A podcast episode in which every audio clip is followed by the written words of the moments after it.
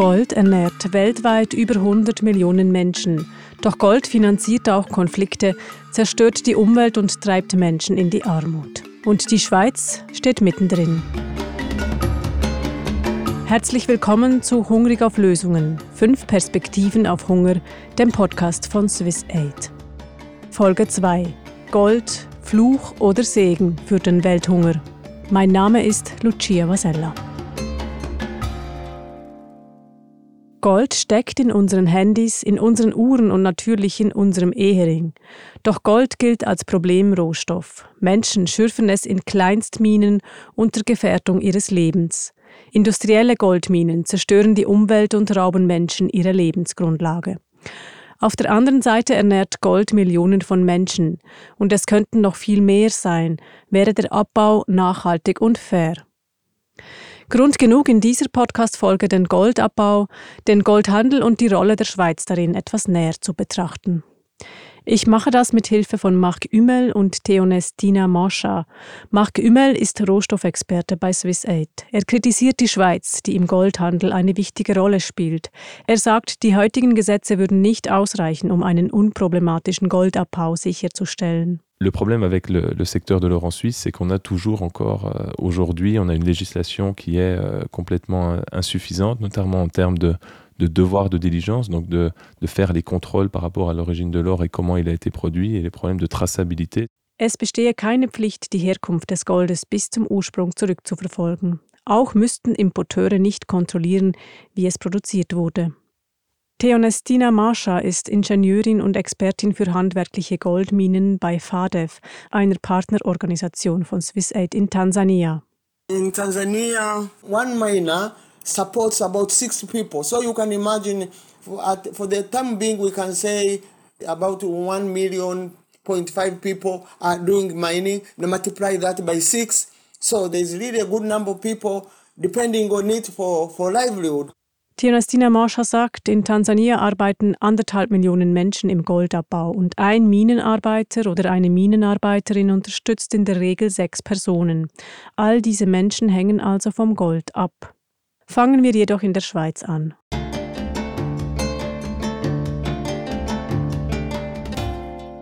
Warum hat die Schweiz im Goldhandel eine besonders wichtige Rolle?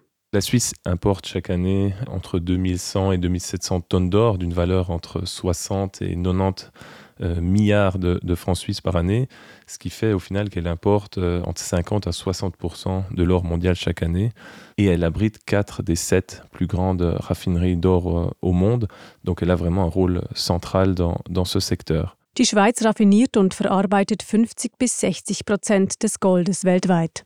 Das sind rund 2100 bis 2700 Tonnen Gold, welches die Schweiz jährlich importiert. Vier der sieben größten Goldraffinerien weltweit stehen in der Schweiz.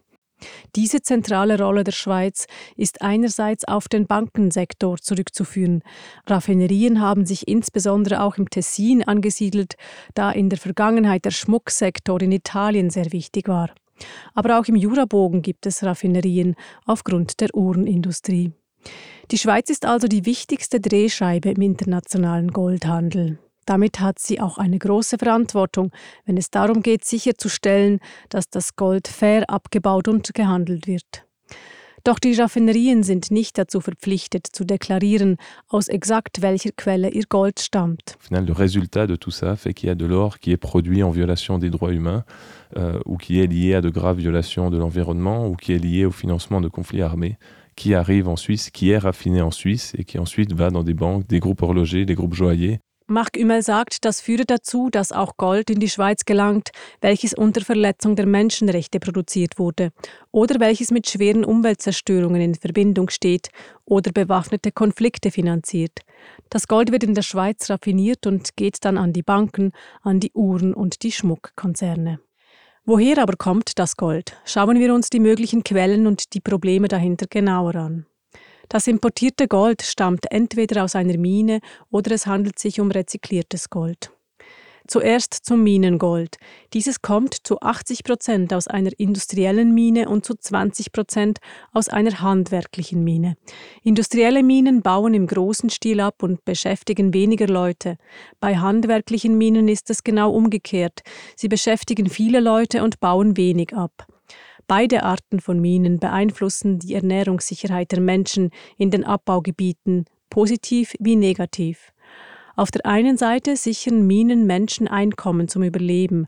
Andererseits können insbesondere industrielle Minen die Lebensgrundlage der lokalen Bevölkerung zerstören. Avec notamment l'exploitation industrielle des, des mines d'or qui font que des, des, paysans sont euh, chassés euh, de leurs terres où euh, il y a des graves problèmes de pollution et après il y a le bétail qui, qui, qui, décèdent et les agriculteurs perdent au final le rendement de leurs terres et là ça il y a plusieurs études qui démontrent qu'il y a une, une, réduction de la sécurité alimentaire des populations qui vivent aux alentours des, des Minen d'or industrielles. Die industrielle Ausbeutung von Gold kann dazu führen, dass Bauern von ihrem Land vertrieben werden oder es kommt zu Umweltverschmutzungen, sodass das Vieh der Bauern stirbt.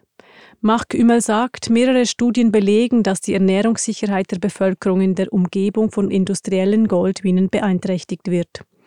Die Raffinerien in der Schweiz sind sich der Probleme rund um den Goldabbau durchaus bewusst und spätestens seit Ausbruch des Ukraine-Krieges stehen sie vermehrt auch unter öffentlichem Druck. Denn es wurde bekannt, dass das Importverbot für russisches Gold teilweise umgangen wurde. Die Raffinerien bemühen sich auch um technische Lösungen, um die Herkunft von Gold bestimmen zu können. Es gibt erste vielversprechende Ansätze, die erprobt werden. Diese funktionieren, wenn überhaupt, aber nur bei großen Minen. Bei der Vielzahl von handwerklichen kleinen Minen ist eine Kontrolle sehr viel komplexer. Auf das Gold aus handwerklichen Minen zu verzichten, ist aber auch keine Lösung. Denn NGOs schätzen, dass weltweit die Existenz von 100 Millionen Menschen vom Goldabbau aus kleinen Minen abhängt. Die meisten handwerklichen Minen sind in Afrika, zum Beispiel in Tansania. Dort bemüht sich SwissAid seit fünf Jahren um einen nachhaltigen und fairen Goldabbau. Seit einigen Jahren wächst der Bergbausektor in Tansania rasant. In den Goldregionen Mwanza und Arusha im Norden des Landes wimmelt es von kleinen und mittelgroßen handwerklich betriebenen Minen. Männer und Frauen waschen Gold oder zerschlagen Gestein mit einfachen Werkzeugen. Fast anderthalb Millionen Menschen sind vom Goldabbau abhängig. Meist werden die Minen von Familien oder von ungeschulten Verantwortlichen informell betrieben. Eine staatliche Regulierung ist erst im Aufbau. Veraltete Infrastrukturen und gefährliche Arbeitsbedingungen sind die Folge. Ziel von Swisside in Tansania ist es, die Arbeitsbedingungen der Minenarbeiter und Minenarbeiterinnen zu verbessern und ihnen einen fairen Marktzugang zu ermöglichen. Bei jeder Mine sind die Prioritäten aber anders. Die Projektmitarbeitenden gehen zu den Mineuren und evaluieren zuerst, wo diese Unterstützung brauchen, sagt Theonestina Mascha von FADEF, der Partnerorganisation von SwissAid. For example, you might find they have no records, then we start training them on how to keep records. For example, they might not have been recording their income and their spending on daily basis, so we do that also. In addition to that, we train them on uh, health, safety and environmental management issues. Zum Beispiel finde man heraus, dass die Gruppe keine Buchhaltung führe, also schule man die Mineure darin, Einnahmen und Ausgaben zu dokumentieren. Gleichzeitig gehe es in den Schulungen auch immer um Arbeitssicherheit und Umweltfragen. Nebst der Arbeit in den Minen lobbyiert SwissAid und seine Partnerorganisationen vor Ort bei der Regierung für eine Regulierung des Bergbausektors. Mit Erfolg. Die Regierung hat ein Gesetz und erste Richtlinien erlassen.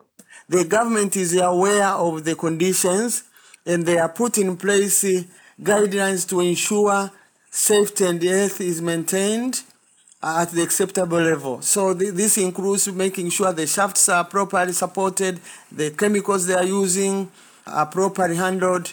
Yes, the conditions are bad, but the, uh, the government is aware and uh, guidelines are in place to make sure everything goes on well. Ziel aller Maßnahmen ist es, aus den Minen funktionierende Geschäfte zu machen, mit Hilfe welcher die Minenarbeiterinnen und Arbeiter aus ihrer Armutsspirale herauskommen und gleichzeitig die Wirtschaft des Landes ankurbeln.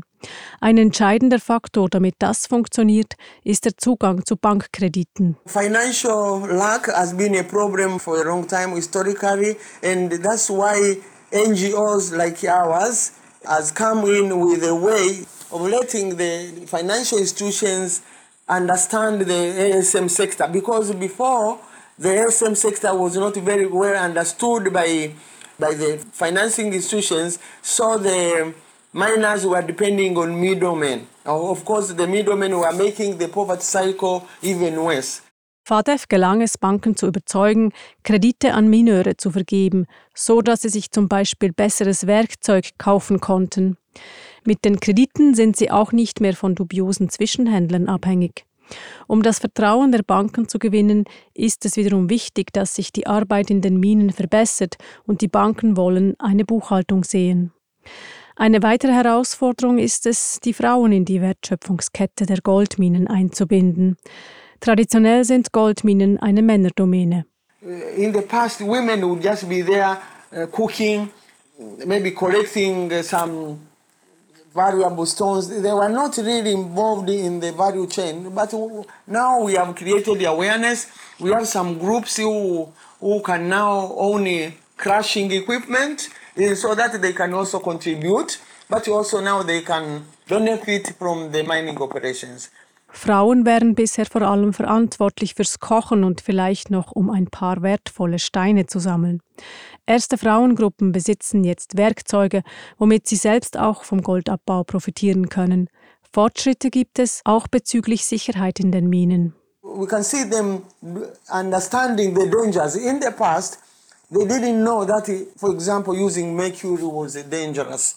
So when we have uh, awareness creation seminars and workshops, it has helped. They are aware and they are afraid, and they are starting to ask which other alternative ways can we use. So it that being aware of the dangers and also longing to to have an alternative uh, way of, of, recovering gold, for example, it is a, it is a milestone. Yeah. In der Vergangenheit hätten die Mineure nichts von der Gefährlichkeit vom Einsatz von Quecksilber gewusst. Dank Workshops haben sie heute Angst davor und suchen nach Alternativen. Theonestina Mvasha sagt aber auch, dass erst ein kleiner Teil der Minen in Tansania von den Projekten von SwissAid und anderen NGOs profitieren konnte. Die Arbeit muss in Minen im ganzen Land fortgesetzt werden.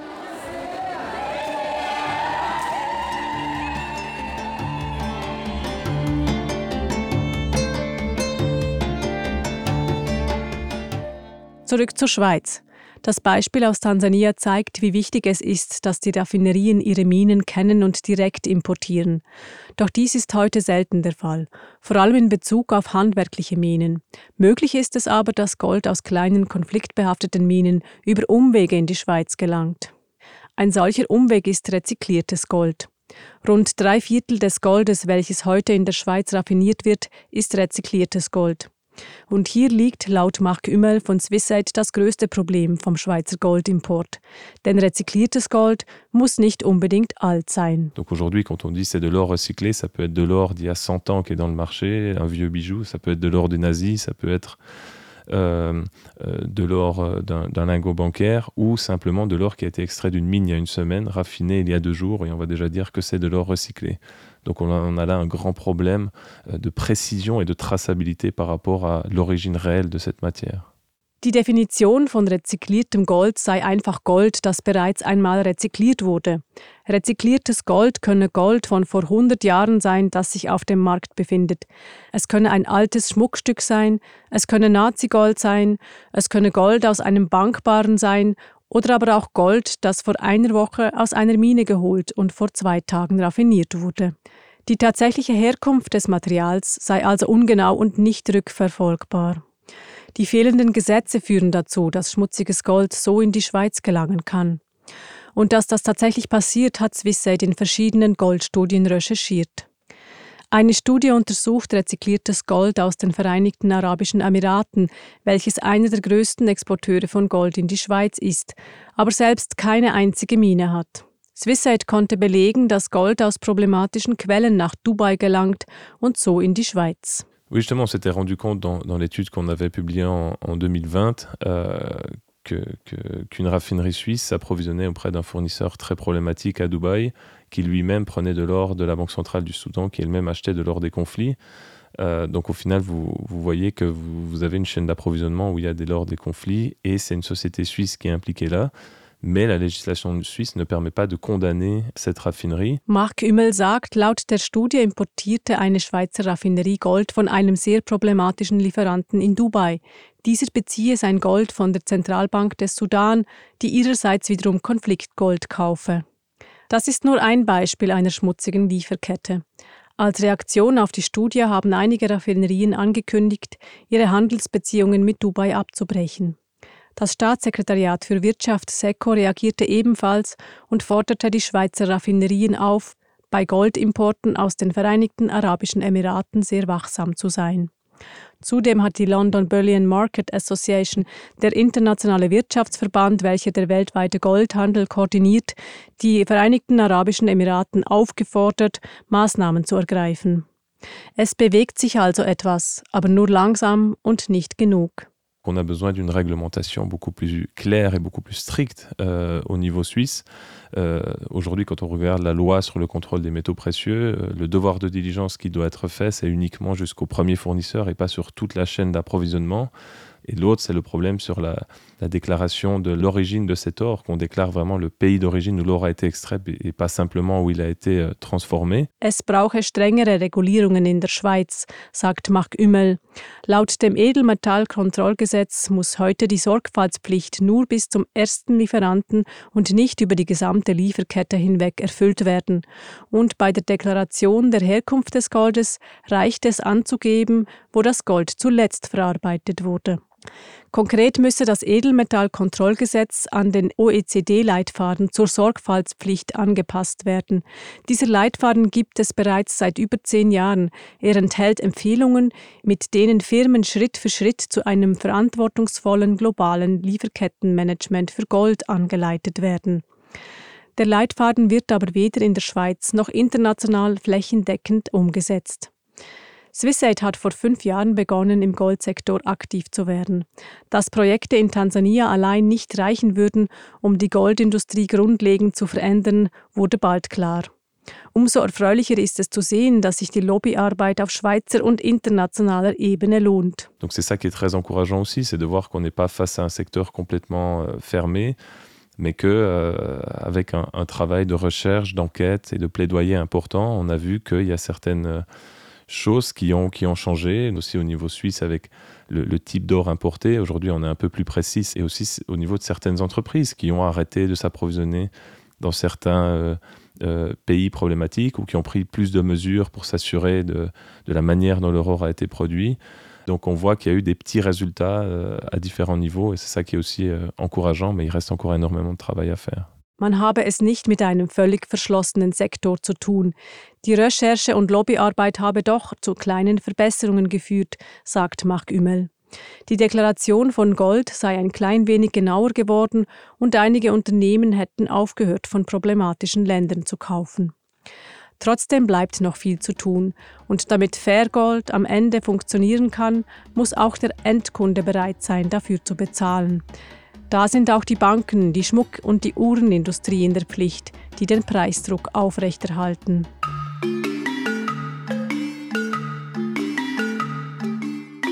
Das war Gold, Fluch oder Segen für den Welthunger, Folge 2 von Hungrig auf Lösungen, dem Podcast von Swiss Aid. In der nächsten Folge ordnen wir ein, wie kommt es, dass der Welthunger steigt und heute über 800 Millionen Menschen hungern müssen.